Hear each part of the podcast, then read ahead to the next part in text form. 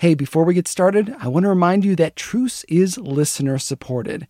If you want to be a part of this one of a kind show that asks big questions in an approachable way, become a patron. For just $5 a month, you can help me tell big stories like this upcoming season on the history of fundamentalism. And you'll get access to bonus materials. That's all at patreon.com slash truce podcast.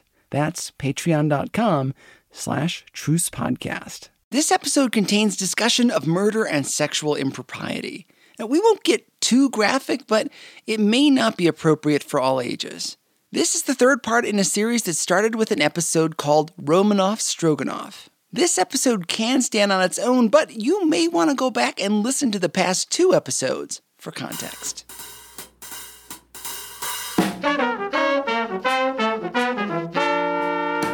I recently went to my local grocery store to do some recording. So I have done location recording now in Florida, in theme parks, in conferences, at church. I think the most nervous I've been is now walking into my local grocery store and hoping somebody will talk to me.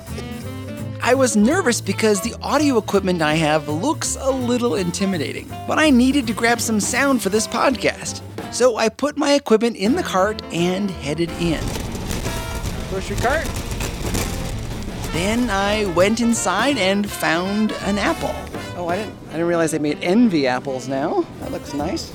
And then a pear. Anjou pears and pear. I don't know what the difference is between pears. Brown or green. And headed off to find the lima beans. I can't find the lima beans. With limited success. Rice everywhere, small red beans, great northern beans, black beans, lentils. There are no lima beans. I've been going to the same grocery store for 10 years. 10 years. And I couldn't find them anywhere. I had to give up on the lima beans. But armed with an apple and a pear, I set off for the other side of the store. What we got here in the medicine aisle looking for Tylenol. One bottle of normal, run of the mill Tylenol in a bright red box. The only thing left to do was find somebody I knew so I could ask my questions and get out of there. After about 10 minutes of loitering around the store, I finally found someone to talk to my coworker, Joe. Uh, so, what I've got here, I've got an apple, I've got a pear, and I've got Tylenol. I hear you. Do you have any idea what these have in common? I, any at all? Apple, pear, and a Tylenol. Absolutely no idea. They do have something in common. Probably nothing that the average person would ever know about. For a little hint, I couldn't find lima beans, but that would also add in a little something else. Any ideas? Nope. No. No with lima beans either. Okay. Apples, pears, lima beans, and Tylenol. What do you think they have in common? What if I told you it was cyanide? Well, I wouldn't know if it was or it wasn't. what if you got cyanide? That's up to you. Be careful. It, well, it turns out that if metabolized, the seeds of pears and apples and also the uh, lima beans have just a little bit of cyanide in them. Not enough to kill you or anything. But then in the 1980s, uh, 1982 actually, Tylenol went through a scare in Chicago where a bunch of bottles were poisoned with cyanide. Cyanide. Like that cyanide. The one from old murder movie mysteries and novels. Of course, our food contains very low amounts. And for apples and peaches and those things, it's mostly contained in the pits and seeds, which most of us don't eat. Cyanide has been used for centuries as a poison, before we really knew what it was. When carbon and nitrogen are mixed, they become deadly. If ingested, cyanide gets into your blood and then is transported through your body tissues and bonds itself to an enzyme. That's cytochrome oxidase, an enzyme that is important when the body wants to make use of oxygen. With cyanide in the way, it can't. And now the body is starved of oxygen. It's like suffocating, basically. It comes on fast with nausea, headaches, and vomiting. The victim may pass out and experience respiratory failure and then die. Which brings us to 1982, when someone in Chicago laced bottles of Tylenol with cyanide. Now, think of that. You're going to the store, you've got a headache, and so you buy some Tylenol. But the bottle includes poison. That's straight up terrifying. We're used to thinking of things we bring home from the store as safe and guaranteed not to harm us. Suddenly, the Tylenol brand name was in big trouble. Johnson & Johnson recalled all of its medicine at an estimated cost of $100 million. The perpetrator was never discovered. What Johnson & Johnson did was get ahead of the story, show that they were serious about safety with their products. But they couldn't just put the old style bottle back on the shelves. They were too easy to mess with. So they launched something that now you and I are very familiar with. We may not even remember a time before this was around. And that led to the invention of what? Can you imagine? Yeah, the probably the tops that you can't get off. That's right. The seals at the top. yeah, probably. All right. Yeah. Thank you for your help. That's all I needed. No problem. This was the beginning of the tamper proof seal. When they relaunched, Tylenol shipped their bottles with an aluminum top covered with a child proof lid, which was wrapped in plastic. Seven people were dead. But Tylenol found itself saved at its darkest hour because they were willing to do what it took to face their problem. You're listening to the show that uses journalistic tools to look inside the Christian church. We press pause on the culture wars to explore how we got here and how we can do better. I'm Chris Staron, and this is Truce.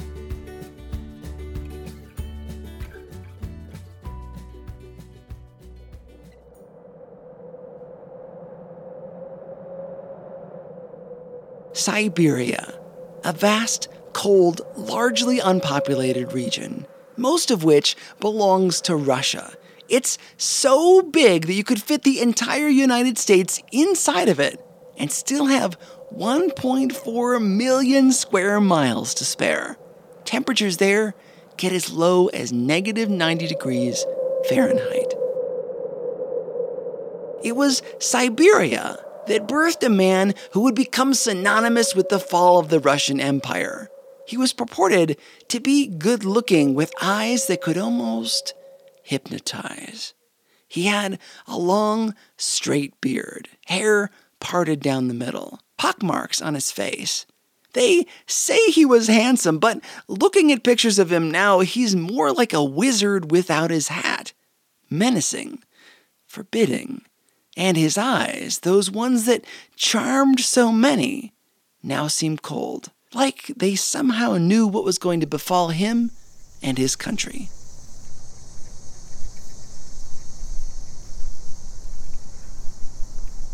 His name was Grigory Rasputin. He was a starets, a monk who wandered the world. He claimed to have healing powers and to talk to God. But he was not like other monks that you've heard of. For starters, he had many sexual partners. Throughout the record of his history, you'll find moment after moment where it's brought up, though some deny that he was very sexually active at all. Some say he was impotent, but the stories, like so many stories, seem to disagree with that theory. That appetite of his, of course, was a big problem. The Bible, which Rasputin knew by heart, is clear on issues of sex. Yet, there was a belief that was popular in his time within certain branches of Christianity. If God is forgiving, if He's willing to overlook our sins, shouldn't we give Him every opportunity to do so? To prove His love for us? In other words, if we sin more, God can forgive us more, making God greater and greater. He gets to demonstrate His love over and over and over and over. This notion, of course, is easy to debunk. Romans 6:1 is all you need. It spells it out clearly. We shouldn't sin so that grace can increase. But apparently, that verse didn't seem to matter to Rasputin, because this was an age that sought authenticity, like real experiences, personal contact with the divine, and the departed.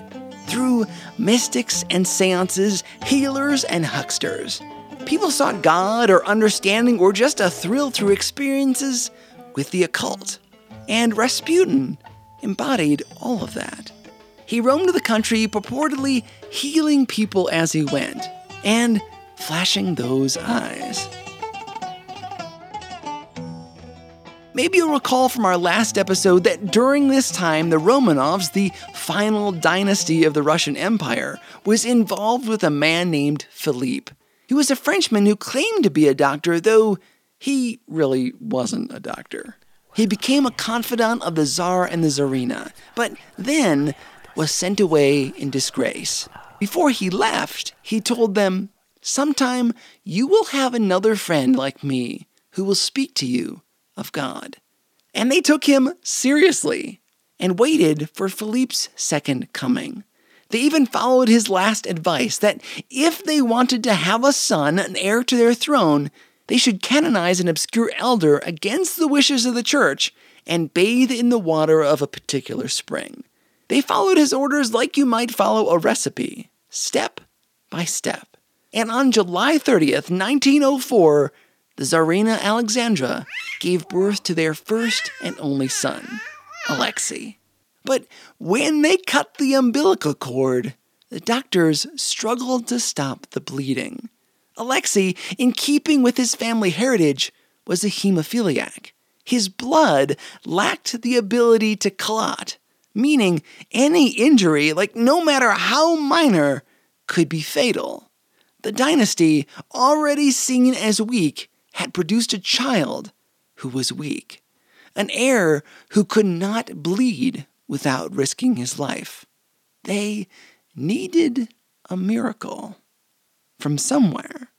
So the stage was set. They sought authenticity, which they could not find in the nobility with all their pomp and criticism. They had reason to resist the established church. After all, it fought them on the canonization which they believed had brought about their cherished son. So they waited.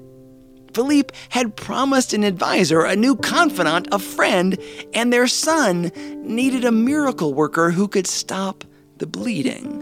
So, when they were introduced to Grigory Rasputin, a peasant from Siberia who had a personal connection to the divine, it seemed too good to be true.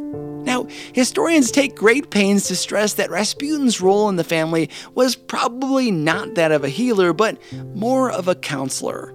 They say he didn't heal the boy so much as calm him, which slowed down his heart rate and thus the flow of blood.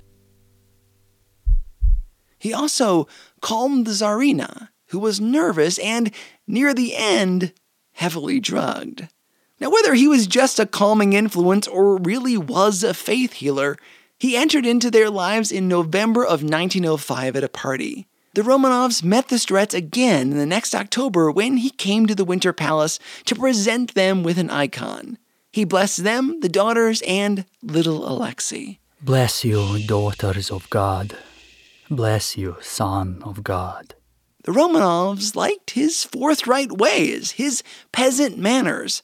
Again, he was authentic.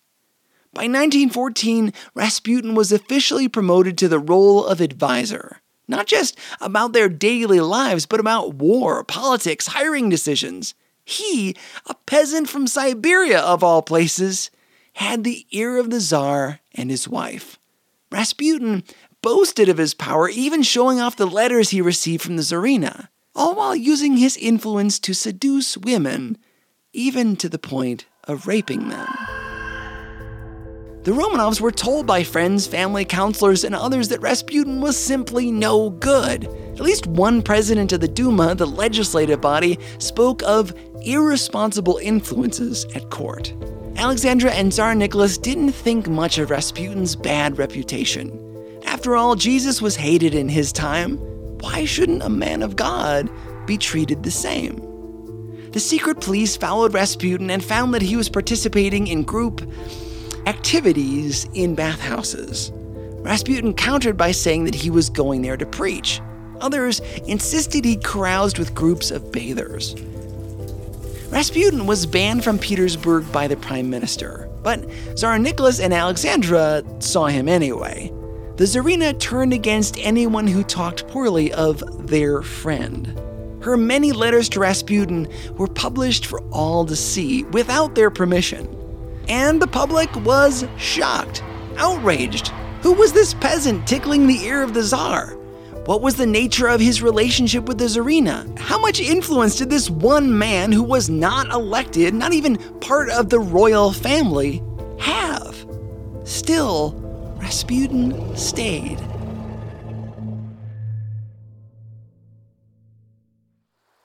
God is a genius storyteller, and the evidence of this is threaded throughout Scripture.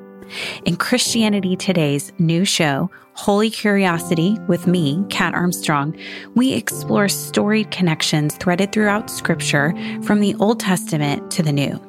Our first mini series, Connecting Dinah and the Woman at the Well, welcomes experts like doctors Tim Mackie and Diane Langberg to give us insight and context into the physical location and meaning of these two stories.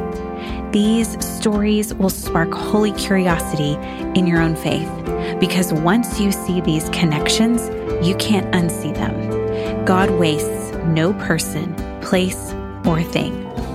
Listen and subscribe to Holy Curiosity with Kat Armstrong on your favorite podcast platform.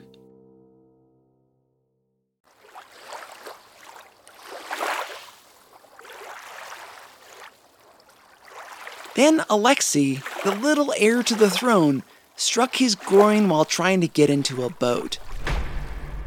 The child hemorrhaged in his upper thigh and in his stomach. The outlook was bleak. The heir to the throne of the Russian Empire was going to die from what would have been a bruise for most children. On September 8, 1912, the little boy was given his last rites a sign that the church believed the boy was passing away. Now, Rasputin wasn't there. He was back home with his wife and children in Siberia. Alexandra, desperate to help her son, dashed off a telegram pleading for Rasputin to do something, to save her little boy. He responded that Alexei would not die. There was that calming influence again. The boy would not die. And Within two days, the swelling subsided. Rasputin, the sex obsessed rapist monk who had the ear of the royal family, was now untouchable. Pause there for a moment. It's easy to hear about this Rasputin guy and dismiss him as a historic anomaly, but that's far from the case. We humans are enchanted by supposed faith healers, by the whisper of the occult we are far more prone to listen to a gifted speaker, a person of charm, than we are to read the Bible for ourselves. I mean, the Bible clearly says that we can know a person by their fruit. Yet, when we see deception and debauchery in a quote unquote holy person, we sometimes write it off. Maybe the ends justify the means in our calculations. So we build walls around the Rasputins in our lives, in our churches, and in our pulpits to protect them because we're hungry for the ill gotten gains they provide. But this kind of ignorance only lasts so long. Our protective fortresses will fall. With a gunshot, World War I had begun. The great powers of the globe turned against each other. The Germans and the Ottomans were on the move. In Russia, everything German fell under suspicion. Alexandra was German, and people started to whisper could Alexandra, the German Tsarina, be steering the country to destruction to benefit her home country? Was she secretly in the pockets of the Germans? Then there was Nikolasha, the popular head of the military. He despised Rasputin and his influence. So Rasputin undermined Nikolasha. He said that this military leader, beloved by the common people, was undercutting the throne. Shouldn't maybe the Tsar be the most beloved person in the country? Perhaps Tsar Nicholas himself should take command of the military. Now remember who Rasputin was. He'd been caught by police in a bar where he was involved in questionable sexual exploits and bragged about his physical relationship with the Tsarina herself. Nikolasha, the military leader, was incensed. Who was this evil monk? But he himself was not doing so hot. He lost battles and amassed defeats. The people loved Nikolasha more every day. Alexandra, though, did not forget Nikolasha's shortcomings on the battlefield. She blamed them on his rejection of Rasputin. So Tsar Nicholas took control of the armed forces in August of 1915 leaving Alexandra in charge on the home front. Her relationship with the government was complex, but if we were to simplify it, we might be tempted to say that she urged her husband to fire anybody who badmouthed their special friend. The Romanovs, ever suspicious of anyone around them, sacked person after person, including many of those who might question Rasputin. And who was left to fill the vacancies to do the hiring? The Tsarina, her friend Anna, and Rasputin himself, who was apparently not against collecting envelopes of cash in exchange for a job. He was sex obsessed, a rapist who frequently forced women to kiss him. He took bribes, drank heavily, traded in mysticism, and passed it off as Christianity. People were suspicious. How could this man of questionable morals have so much influence in their country? The salons of the day were abuzz with one topic the necessary death of Grigory Rasputin. The rumors of impending murder were so prevalent that Rasputin's own daughters heard whispers. They hid his boots, hoping their father would not venture out that fateful night. But he had dinner with an important man at the decadent home of Prince Yusupov. The dinner was elegant, a lovely spread complete with cream cakes and wine. The conspirators, many of whom hid in another room, sprinkled the cream cakes and wine with cyanide in hopes of a quiet, bloodless death for their dinner guest. That Rasputin's body would just run out of oxygen. Simple, neat. The conspirators hid before the Starets arrived, leaving Yusupov alone with him. Some reports say that Rasputin ate the cakes with the cyanide sprinkles, while others say he didn't. Autopsies later found that there was no trace of poison in his system. Legend had it that the monk had eaten the cakes but was so evil that the poison simply didn't work. Or it's possible that the wine neutralized the poison. Those must have been tense moments for Yusupov. Yankee Doodle played happily on the gramophone, a sharp contrast to the murderous feelings in his stomach. He plied the starets with wine and bakery, waiting for his eyes to widen, for him to stumble, for him to fall into his chair. But that never happened. Rasputin even found the energy to sing and play the guitar.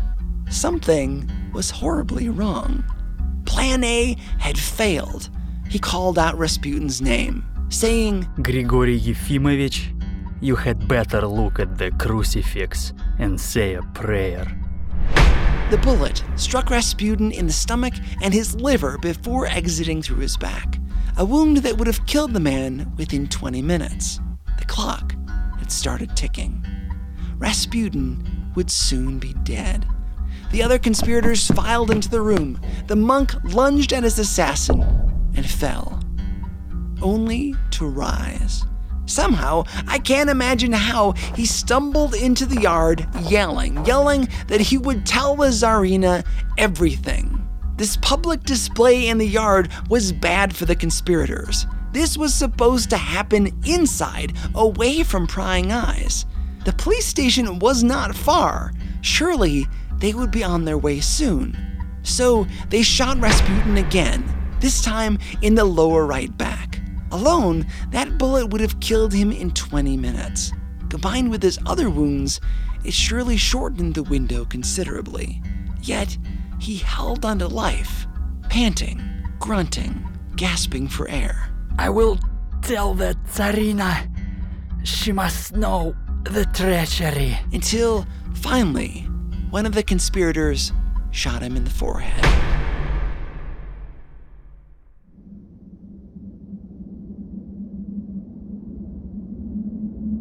They wrapped the body in a curtain and dumped it in a hole in an icy body of water.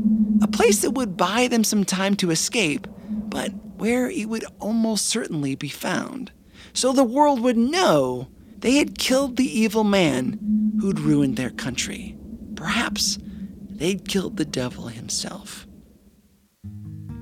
I want to take you back to the idea of poison, to cyanide, and why we're talking about this gruesome night. The curious thing about poison is it doesn't take much to do its work. A tiny bit of cyanide can bring down even the greatest of people. Just a bit of poison, and it's over. Let's compare and contrast for a moment. When Tylenol found itself face to face with a major scandal, what did they do? They went public. They pulled the bottles from the shelves and improved their product with the tamper proof seal, something that was copied by company after company. It became a mark of quality and safety. They went from being the object of scandal to setting the industry standard. They became a case that is literally studied in business schools for exactly what to do if your company is tangled in something terrible. When the Romanovs faced scandal, what did they do?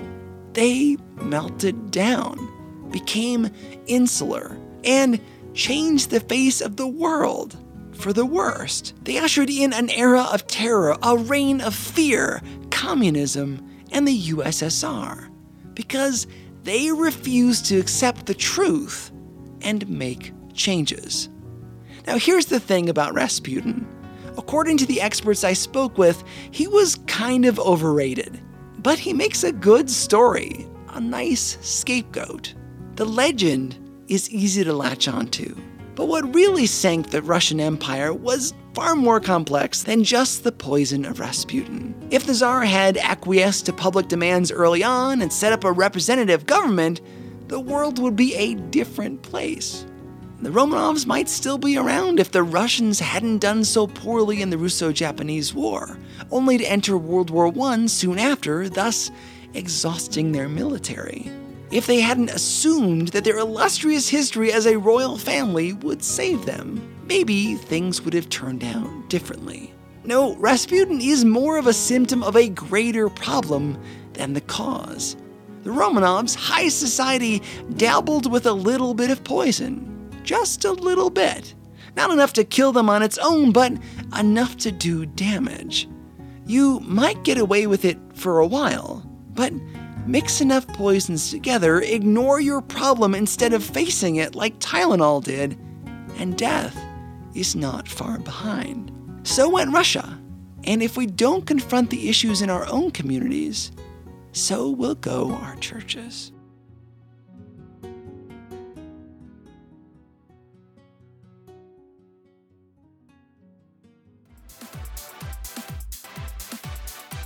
I should say before we wrap things up too neatly that Johnson & Johnson has been involved in some serious lawsuits lately. First of all, for their role in the opioid crisis in the United States, and also for links between their talcum powder and ovarian cancer.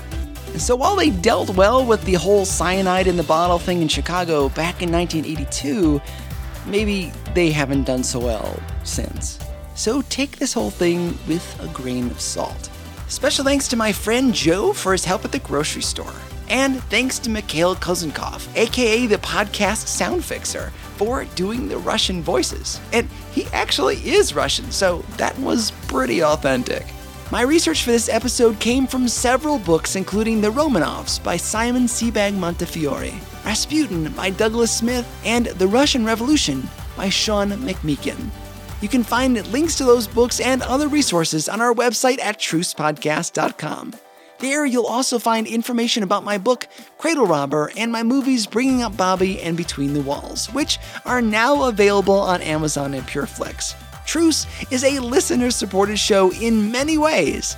First of all, I rely on you to help in telling your friends about the show please share it on social media, talk it up at church or at work, and keep it in your prayers. We're also reliant on your donations. For just $3 a month, you can get access to our bonus content posted at patreon.com and you'll get the feeling that you're really a part of this thing.